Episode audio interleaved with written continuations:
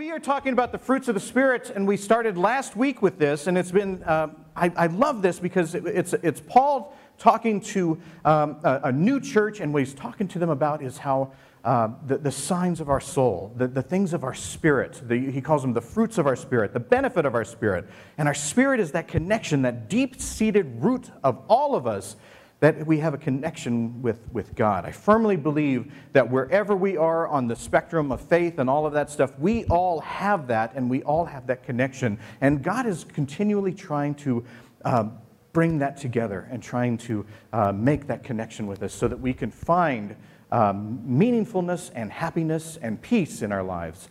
I think that's the key. And last week we talked about uh, love. Love was the first one. And if you are online, you can just uh, scroll back to uh, the YouTube page or whatever. Uh, that's, the, that's on there. Also, um, Facebook and things like that, too. So today we're going to talk about joy. I love joy.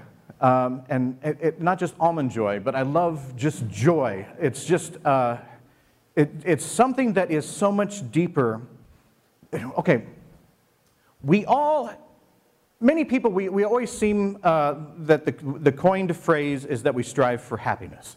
Uh, we want happiness in our life. Everybody wants to be happy. Uh, we want to, uh, you know, there's, there was in the 70s or 60s, there was that, uh, the, the Peanuts cartoon always had these happiness is uh, things, you know, where they would say happiness is a, a balloon with air in it. You know, it's like, well, that's simple. But, um, and it was just things that we find happiness in. But I, I want us to know if we learn anything today, is that joy is so much bigger than happiness. It is so much deeper than happiness that there's a reason that Paul said joy and not happiness. Um, get, I'll give you an example here. I, last week I put down cats, so I'm trying to be uh, politically correct here. Here's a puppy and a kitten. Uh, and when you see a puppy or a kitten, most of us, we just smile. Uh, we, we feel a sense of happiness with that. It's hard to, that's why, uh, you know, if you go onto like uh, social media or YouTube or anything like that, the, the, the, the little dog and cat videos are the things that have surpassed and pretty much anything on, online of what people love to see. Because we just it brings us happiness it makes us smile we share it with people and it's just puppies and kittens just being lovely and wonderful. And so if you have a puppy and kitten let's pretend that you went out how many people are dog people here? And how many people are cat people?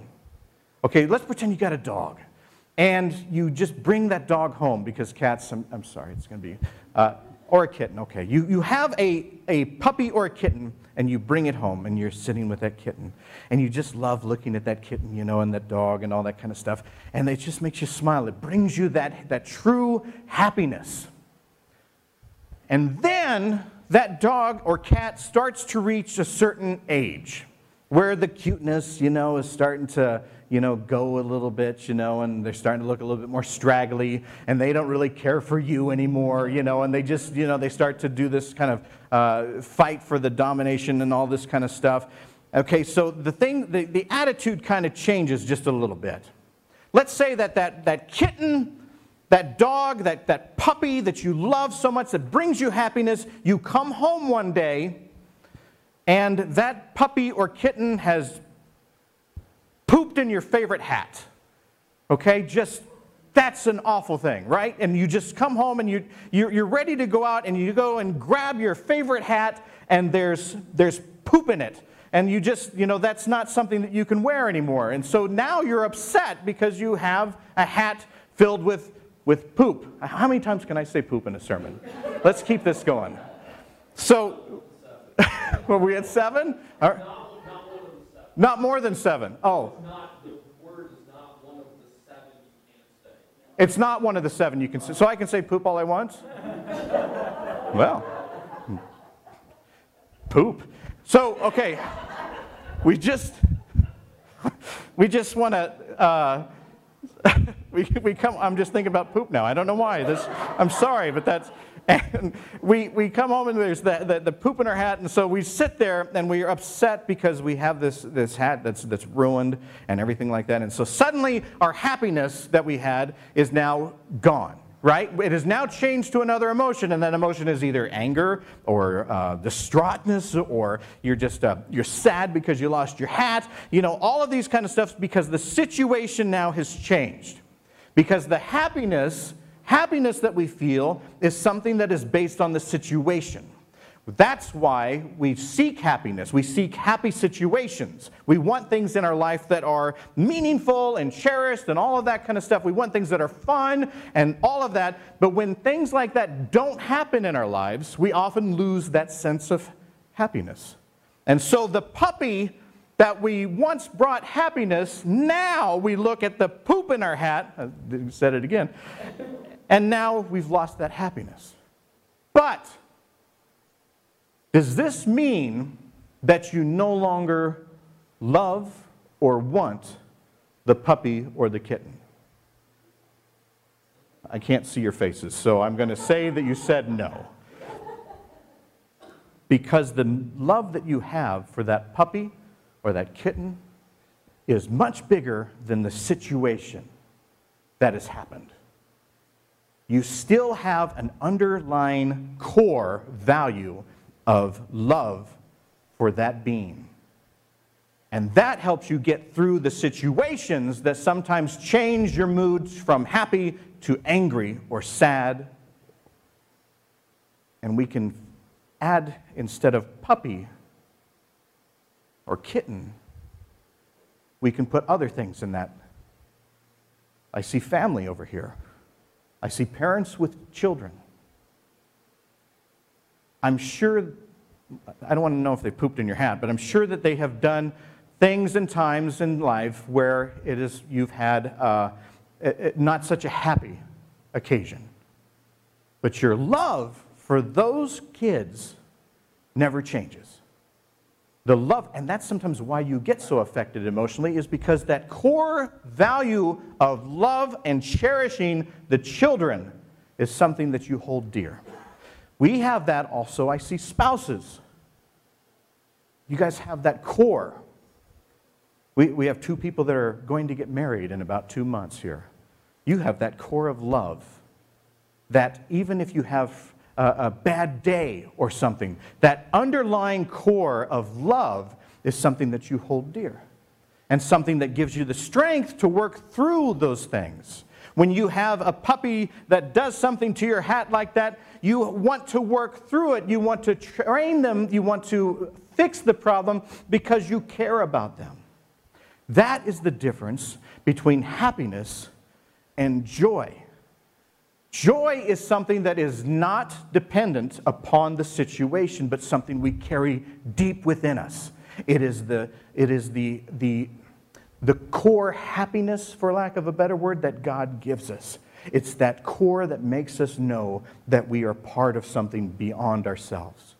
It's that core connection that God makes with us. Like when you first make a connection with the puppy or the kitten or your child or your spouse or whatever, there's that core feeling that you have and that hangs on for the rest of your life. That is what joy is, brings us. And that's why joy is so important for us to understand, and it's so important to, to understand it and connect with it because that joy will give us the strength to go through times that do not seem so happy. Brian was talking to me just before service today. Brian, Brian Cotis here is a, um, a friend, a mentor, a pastor, and a fellow bald man. So I cherish our times together. Uh, but uh, there are times when, um, uh, he said, people with, with spiritual lives they tend to uh, be healthier than people without spiritual lives.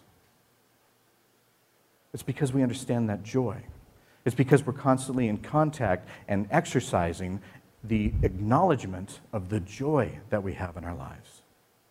Um, let's, let's, let's pick just a, a piece of scripture here. Uh, this dates back to uh, the time when uh, Mary was going to go see her cousin. Uh, Mary just found out that she was uh, pregnant. She was going to give birth to Jesus, and her cousin was going to give birth, birth to John the Baptist. And they meet for the first time. And what she says is, Why has this happened to me, that the mother of my Lord comes to me? For as soon as I heard the sound of your greeting, the child in my womb leapt for joy. That's, that's John the Baptist inside of her.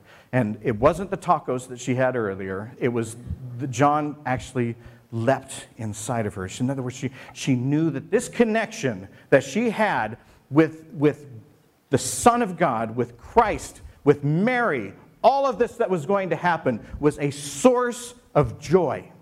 Now, if you go beyond that story and go a little bit further, you know that their life does not remain happy. It will be filled with grief, it will be filled with tragedy, it will be filled with uh, just unimaginable pain and suffering. Mary and, and both of them will see their children go through tremendous agony, pain, and suffering. They will disconnect with them. They will lose them. They will grieve. They will mourn. They will do all of these things. But the one thing that they will hang on to is the joy. Because that they know that the joy is what gets them further. It's the difference between happiness and joy is the difference between talking about a minute from now and eternity. And when you know that you have joy for eternity, it helps you survive the minutes of pain. Right now in our lives, we have a lot of things that are challenging our happiness. We have the discomfort of wearing the masks. We are in battle with people back and forth over politics, over health, over all of this kind of stuff. Division is going on. We cannot uh, turn a page on a newspaper or a social media page or anything like that without seeing arguments. It's the theme of this uh, current time that we live in is arguments, battle, fight. Uh, you are wrong. I'm right. You're wrong. I'm I fight you, you're my enemy, all of this kind of stuff, and I'm going to uh, make sure that uh, even if you post something happy, I'm going to make sure that I post something in the comments that's sure to make you unhappy, because that's my goal. I recently, reluctantly, but did, get on uh, uh, uh TikTok. Thank you. I don't even know what these things are called. Uh, I'm not going to say uh, who pressured me the most, uh, but it was Julianne. Um, she was telling me that that's to, to, to reach people and to, to, to help spread the message uh, that I needed to be on, on this platform. And I thought Paul the Apostle probably would. He'd probably use every means that he could to reach people. So I get on this platform and I, and I post some things. And one of the things that I post is about uh, Jesus loving us. It's a simple message. The thread of comments varied from people saying, uh, Thank you, I needed this, uh, to um, really nasty comments. Just by posting something, a message of love, it divided the room. Uh, it divided the space. I, as I would scroll down, I would see uh, people putting down a comment and people replying to their comment. And just this little message of love started fights within this, this page, this social media page. But one of the most painful things that I found were people that were uh, commenting that were saying that they don't know what that is. They don't know uh, anything about the love of Christ because, and they have said this, they have either felt unwelcomed in a church, or a church has hurt them, or we also get uh, a, a, ton of threads of uh, the church has become a political party that has been cruel and nasty and all of this kind of stuff throughout my life. It doesn't represent anything that uh, resembles love to me because what I see is nothing but people uh, just going to the extremes with hatred and kicking people out and judging people and telling people that they're wrong and fight, fight, fight, fight, fight, fight, fight. We have missed out. When I see threads like that, my first inkling is not to get on there and fight back or to say you're wrong honestly, my first inkling is to apologize. Because we as a church, uh, in our history, we have. wounded many people. We have done the opposite of, of sharing the message of joy. We have made their uh, love conditional. We have made their being a Christian conditional. We have made their being welcomed into our lives conditional. And we have become the judges and telling other people that they're wrong. When what our message is, the thing that we should be spreading more and more and more is the joy. And that joy means that you are loved. Remember what I said. That joy is that inner soul connection between you, an individual, and God. That is the hand of God saying, I love you. And we, many of us, are doing everything we can to try to sever that touch. What can we do as a church to make sure that people are getting a message of joy? When can we tell people that all of that nonsense about the, the, the, the politics and the, the, the hatred and all of that stuff is not the Christian message? The Christian message is joy. We live in a world where a lot of people are pooping in our hat. How can we hang on as individuals, as Christians, as the church to the true message of joy? And how can we share that with others? That's the question that I want to ask you right now is how can we share joy? Not politics, not arguments, not superficial things. I'm not even talking about happiness or other, I'm talking about the core of joy. I believe that's our call. I believe that's our call, and it is imperative right now that we become those, uh, for lack of a better word, those, those, those, those disciples, those advocates that we do everything we can to make sure that the message that people need to hear is not the message that the hateful people are spreading, but the true message of Jesus Christ, which is joy. Let's take about 20 seconds and just think about how can we spread the message of joy.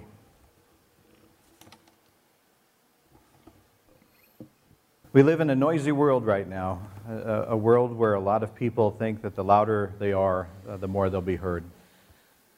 It can be confusing sometimes and it can be very discouraging.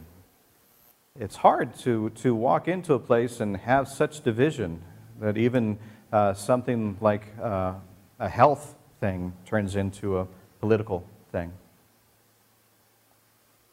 I pray that when we go out into the, the real world again, that we hear the voice that matters. Through the chaos, through the anger, through the, the division, I pray that we listen to the true voice that is simply saying, I love you. I love you. Hear it. Spread it. Love God. Love yourself. Love your neighbor. Amen.